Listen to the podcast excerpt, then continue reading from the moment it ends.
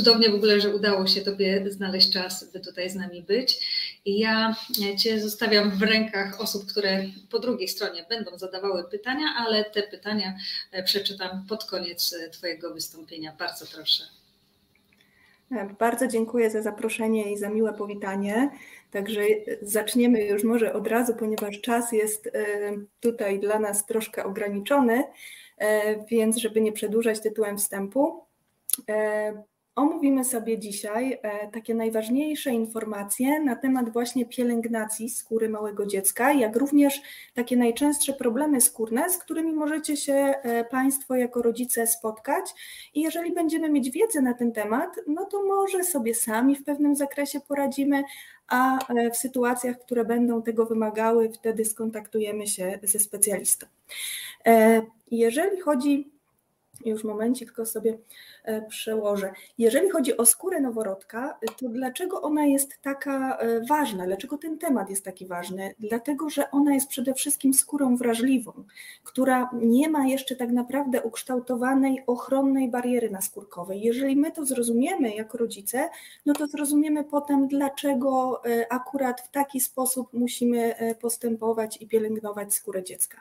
Oczywiście innym odrębnym tematem jest dodatkowo pielęgnacja dzieci, które mają na przykład atopowe zapalenie skóry albo noworodki czy y, urodzone przedwcześnie, kiedy tutaj jeszcze bardziej musimy wyostrzyć te nasze działania e, e, profilaktyczne, pielęgnacyjne. E, natomiast dzisiaj mówimy sobie oczywiście o takim, takiej pielęgnacji skóry dziecka zdrowego. Dlaczego ta skóra jest taka szczególna, dlatego po prostu, że ona jeszcze nie jest w pełni ukształtowana. Ona jest cieńsza, ona jest bardziej unaczynniona, więc też e, jeżeli naczynia krwionośne są liczniejsze, mają szarsze światło, e, to też e, więcej substancji może się wchłaniać przez tą skórę. Dodatkowo bariera skórno-naskórkowa nie jest w pełni wykształcona i z jednej strony substancje, które są ze środowiska zewnętrznego alergizujące, substancje różnego rodzaju będące zanieczyszczeniem środowiska mogą po prostu łatwiej wnikać, wywoływać stan zapalny i potem mamy po prostu podrażnienie i pojawiają się zmiany wypryskowate. Z drugiej strony, przez to, że ta bariera nie jest w pełni wykształcona, to mamy słabsze wiązanie wody w naskórku, mamy zwiększoną utratę wody z naskórka, dla, przez naskórek, dlatego też tutaj jest większa tendencja do przesuszania się skóry. E, dodatkowo oczywiście e, skóra to nie tylko skóra i naskórek, to też przydatki i gruczoły łojowe, gruczoły potłowe też jeszcze nie funkcjonują prawidłowo, a na przykład gruczoły apokrynowe są nieaktywne, one aktywują się dopiero w okresie e, dojrzewania. No i co, na co chciałam tutaj zwrócić uwagę, że przez to, że ta skóra jest taka nie do końca ukształtowana, jak powiedziałam, to nasz organizm na tym traci, mamy niedojrzałość układu termoregulacji, Musimy dbać o zachowanie odpowiedniej temperatury w otoczeniu, dlatego że jest tendencja do hipohipertermii. I to, na co zwrócę szczególną tutaj uwagę, że mamy mniejszą e, ilość melaniny w naskórku, dlatego też ochrona przed e, promieniowaniem ultrafioletowym jest słabsza, jest ryzyko oparzeń słonecznych, dlatego bardzo tutaj e, do Państwa się zwracam z taką prośbą, żeby nie eksponować te małe dzieci na promieniowanie ultrafioletowe. No i pierwsze pytanie, już pierwsza kąpiel.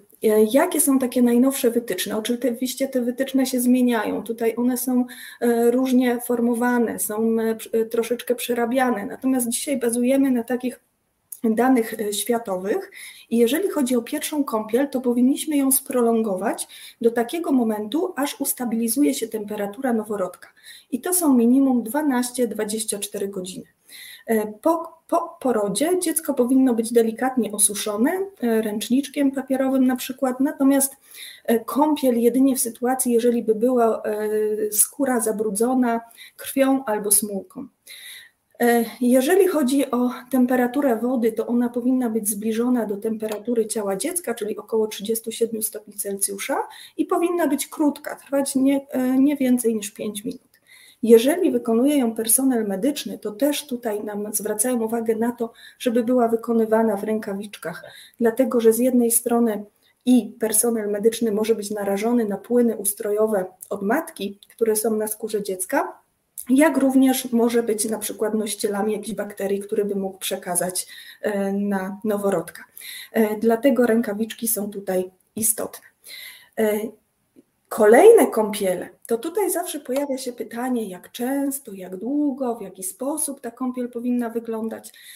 Natomiast według znów tych takich najnowszych jakby danych mówi się, że powinna być kąpiel krótka, też około tak 5, między 5 a 10 minut, mm, co najmniej 2-3 razy w tygodniu, ale uwaga, kąpiel codzienna jest niezalecana, ale jest dopuszczana.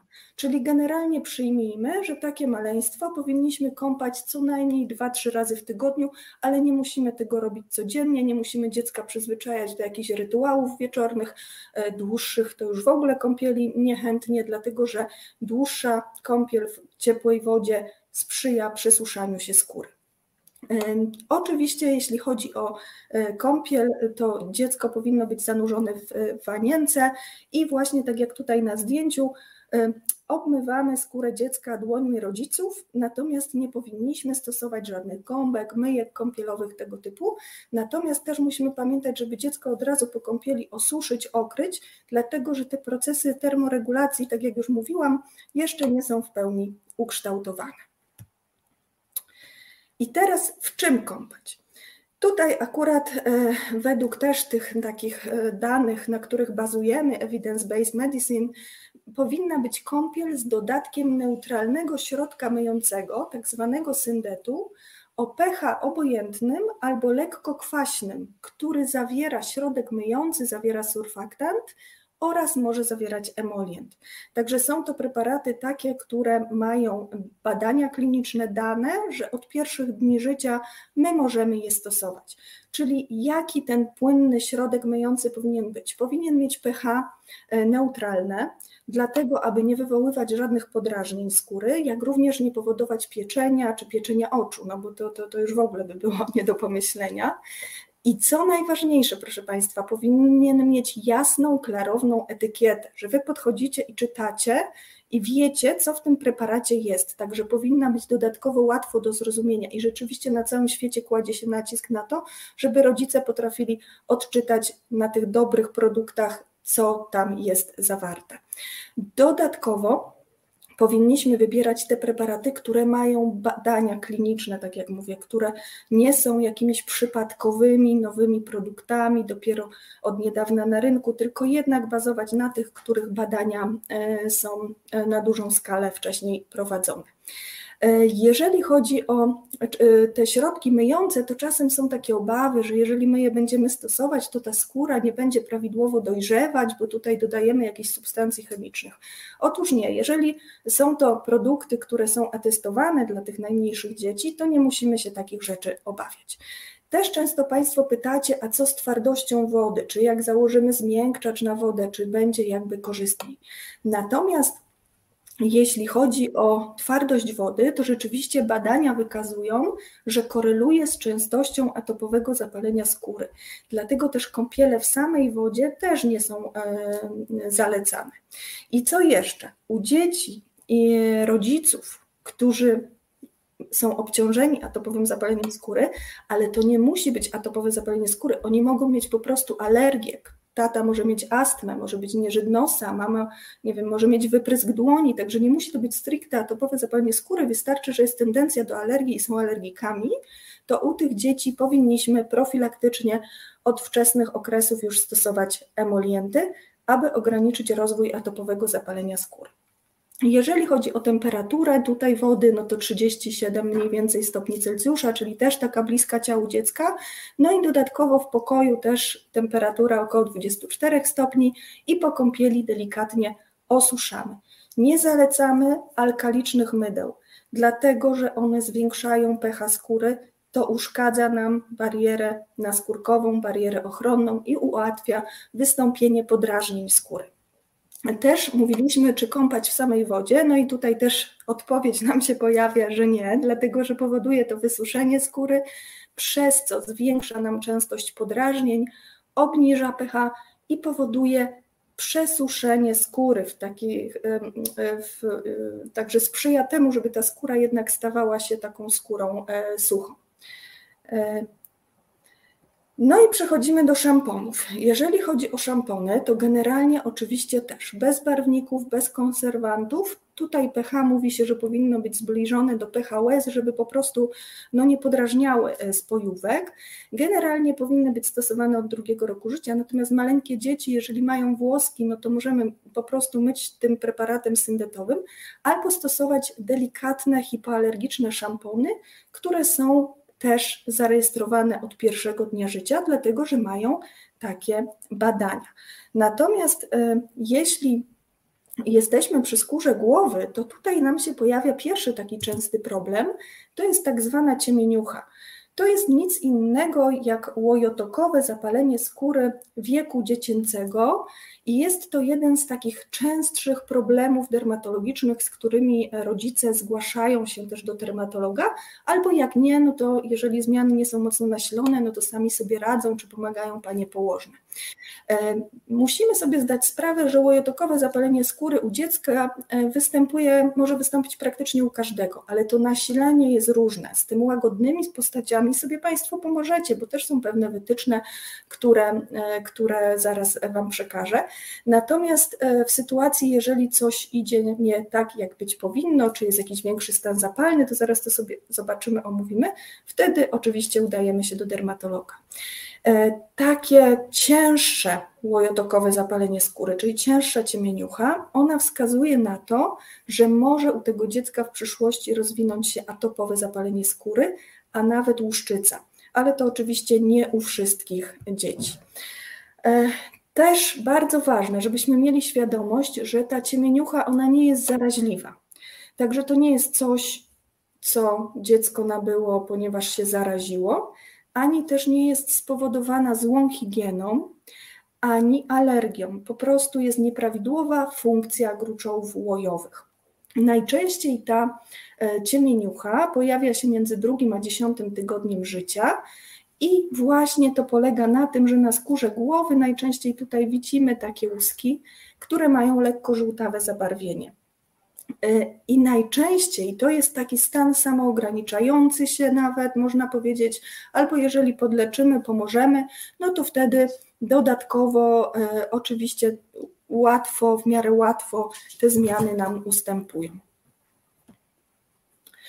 I teraz co my robimy? W tych łagodnych takich sytuacjach u noworodków i u niemowląt stosujemy właśnie te delikatne szampony nawilżające od pierwszego dnia życia i myjemy albo myjemy wodą z syndetem i co ważne, nie, nie rozdrapujemy tego, jedynie wyczesujemy taką miękką szczoteczką, tutaj można sobie nawet zakupić po prostu szczoteczkę do zębów z tym miękkim włoskiem i e, delikatnie starać się e, wyczesywać.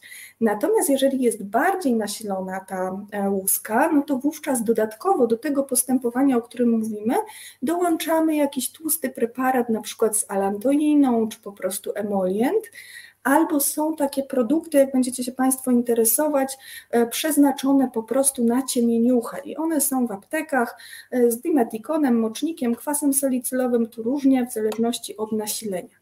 Natomiast jeżeli nie ma poprawy w wyniku tych metod, albo widzicie, mamy tak znaczne nasilenie, albo zmiany przechodzą na twarz i na ciało dziecka, bo łojotokowe zapalenie skóry może nawet doprowadzać do uogólnionego stanu zapalnego, także e, przebiegi są naprawdę różne. E, jeżeli oczywiście nie potraficie sobie poradzić z chorobą, jeżeli jest stan zapalny, jeżeli skóra jest ucieplona, jeżeli układ odpornościowy nieprawidłowo funkcjonuje, także czasem e, chcę powiedzieć, że po prostu łojotokowe zapalenie skóry może być bardzo samoograniczającą się godną chorobą, a u niektórych trzeba zrobić pełną diagnostykę, czy nie ma jakichś właśnie zaburzeń odporności, które tutaj e, mogłyby wskazywać na to, że ono przebiega e, w taki bardziej nasilony sposób.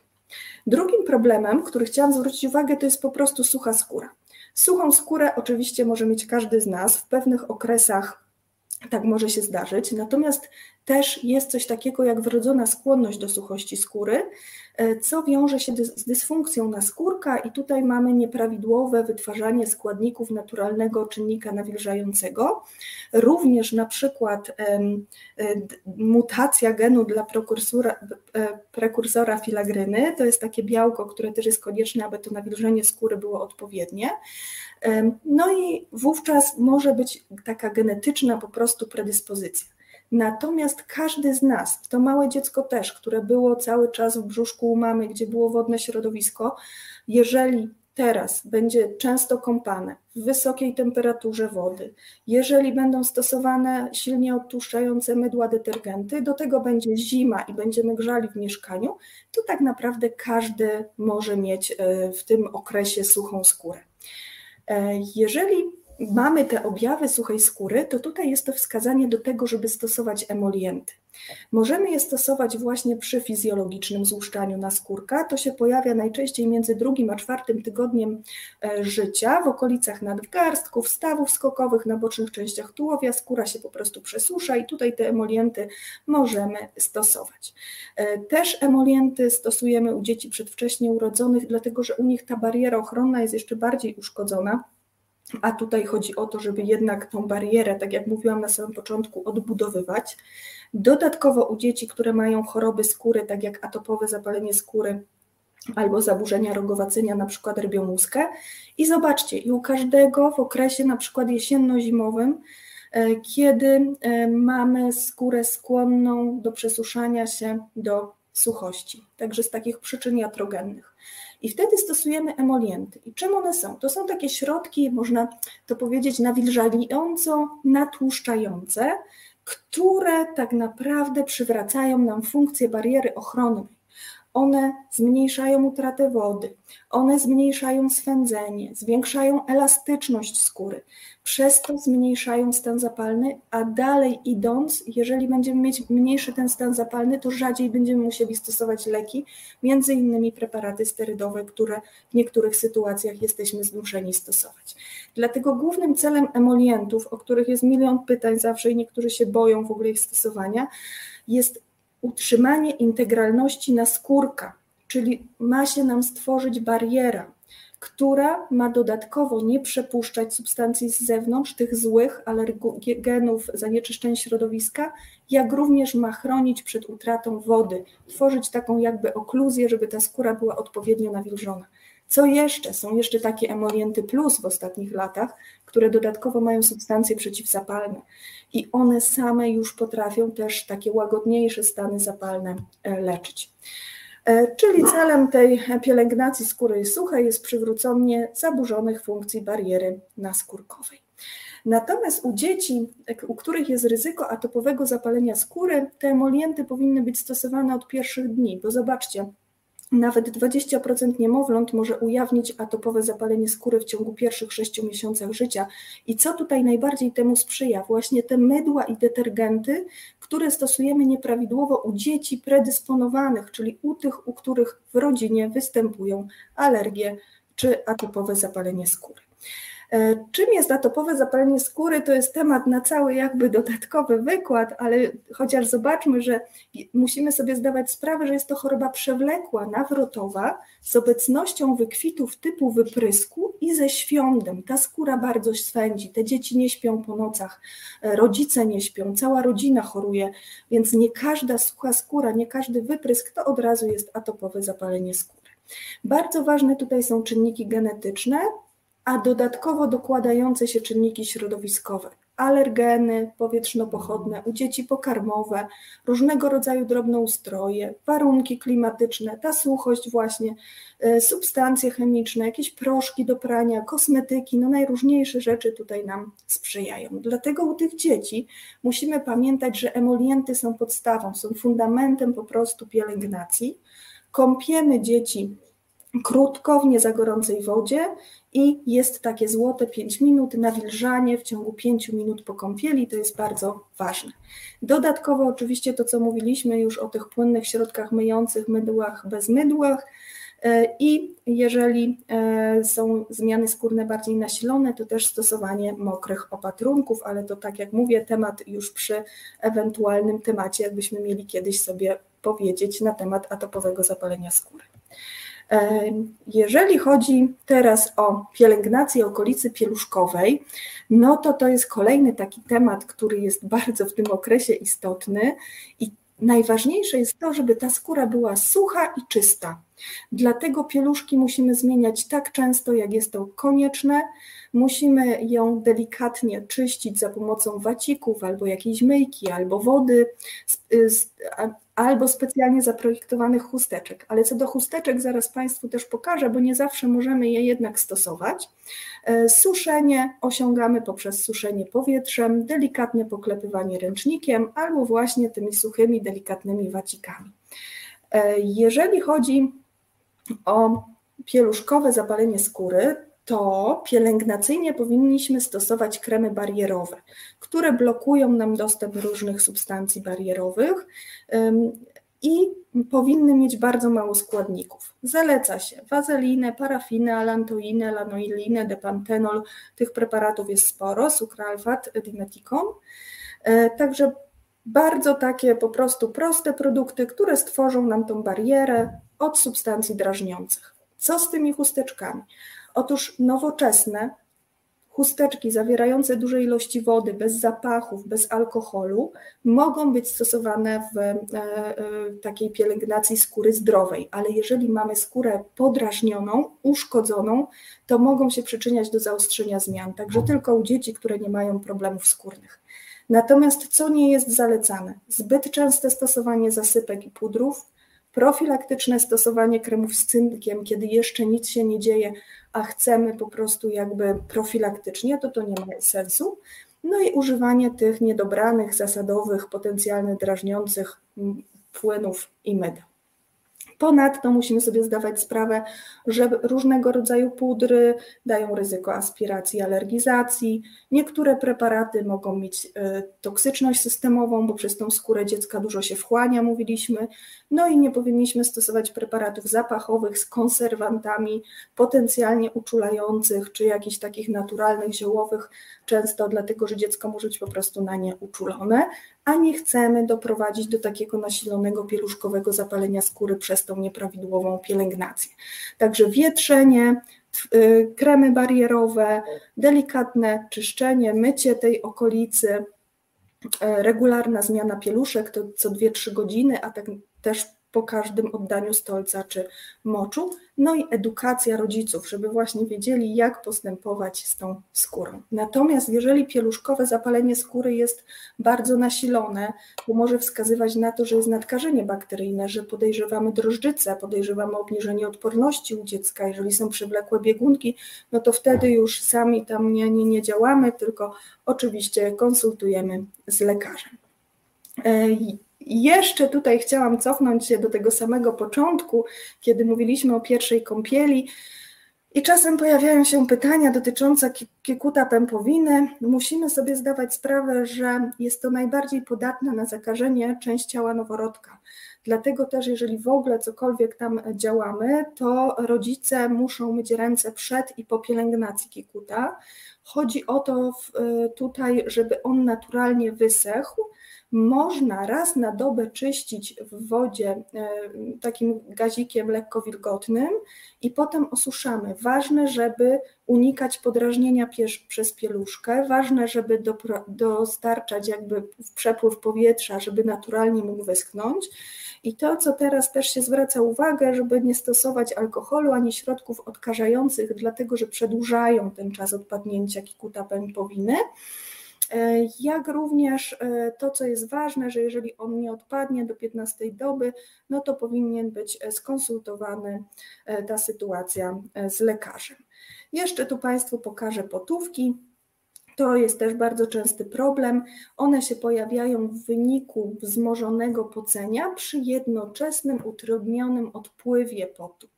Czyli dlatego, że na przykład dziecko jest przegrzane, zakładamy mu dodatkowo nieprzewiewną odzież albo stosujemy nadmierne okluzyjne oliwki, które e, uniemożliwiają tą wymianę. W pierwszej najczęściej mamy fazie takie potówki zwykłe, to są takie drobniutkie pęcherzyki wielkości 1-2 mm, pękają, e, pojawiają się między 6 a 7 dniem życia, głównie na głowie, tułowiu, szyi. Natomiast też mogą być takie jak na tym zdjęciu u góry, czerwone, kiedy jeszcze dodatkowo dojdzie nam stan zapalny. Więc zalecamy tutaj usunięcie przyczyny, czyli nie przegrzewanie dziecka, noszenie e, ubioru z tworzyw naturalnych oczywiście, czyli bawełna szczególnie tutaj na pierwszym miejscu, e, no i niestosowanie zbyt tłustych oliwek e, czy środków pielęgnacyjnych e, przy nasilonych zmianach konsultacja dermatologiczna. I tutaj jeszcze pokażę Państwu, że te dane, o których sobie mówiliśmy, te wszystkie działania pielęgnacyjne, tak jak mówiłam, są na bazie różnego rodzaju rekomendacji, które ciągle są uaktualniane. Także to jest temat ciągle żyjący, dlatego że bardzo ważny i dla lekarzy, dla położnych, dla rodziców, jak również no, dla dzieci, bo jeżeli skóra dziecka jest zdrowa, no to dziecko jest szczęśliwie, dobrze śpi i cała rodzina jest zdrowa. Także bardzo dziękuję za to wysłuchanie i czekam na pytania.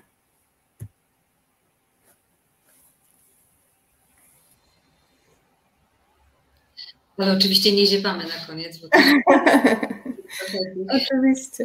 Przekazałeś nam multum informacji, bardzo, e, że tak powiem, nas to i zaskoczyło i jest już odpowiedzią na wiele e, pytań, ale jeśli pozwolisz, to kolejne pytania już tutaj e, zadaję.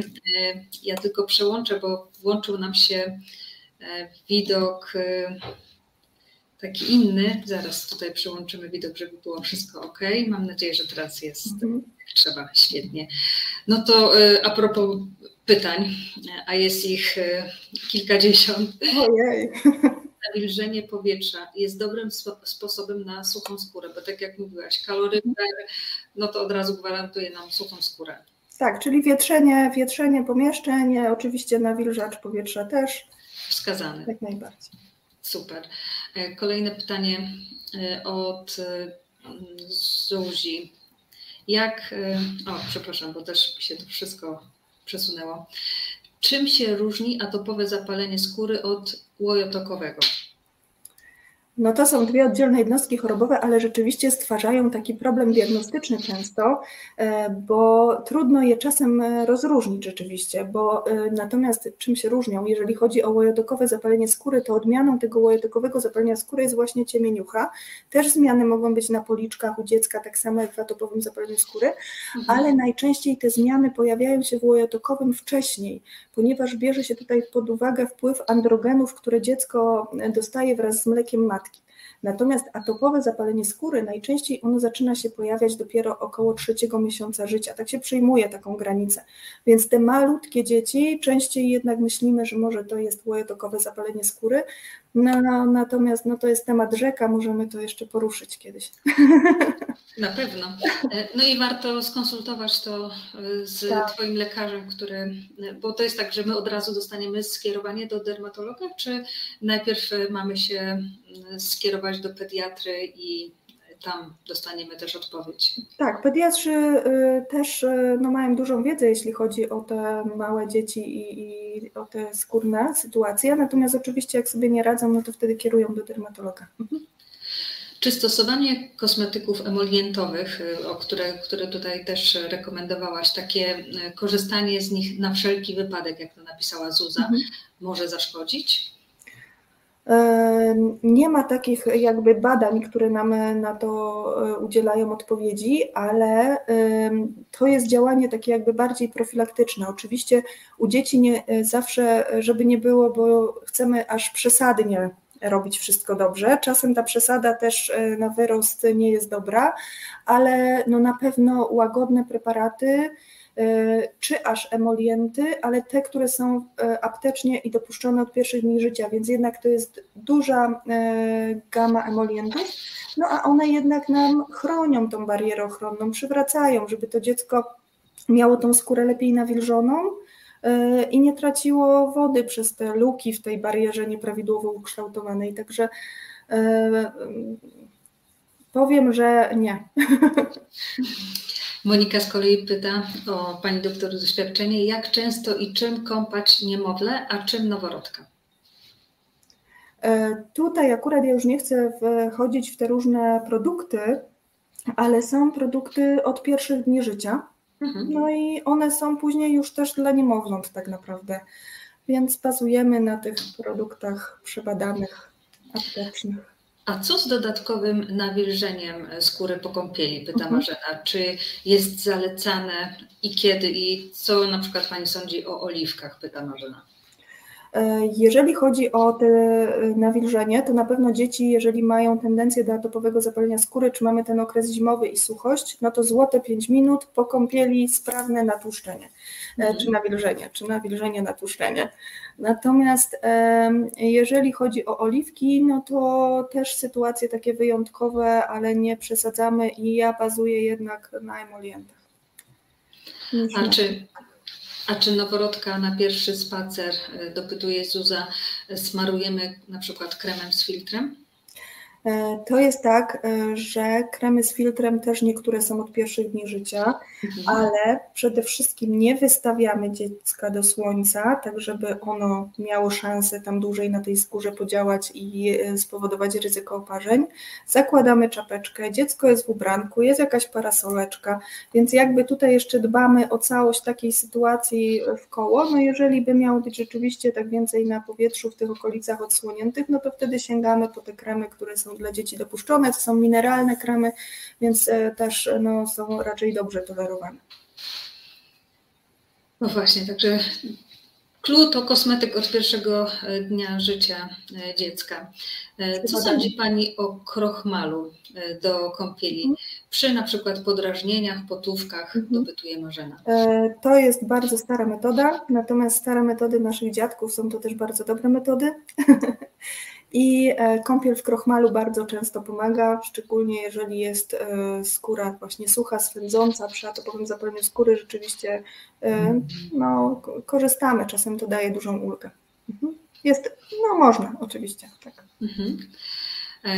Z kolei Kajteda, taki tutaj nick ma osoba, która się do nas zalogowała, e, dopytuje, czy AZS się nasila, gdy dziecko ma na przykład alergię.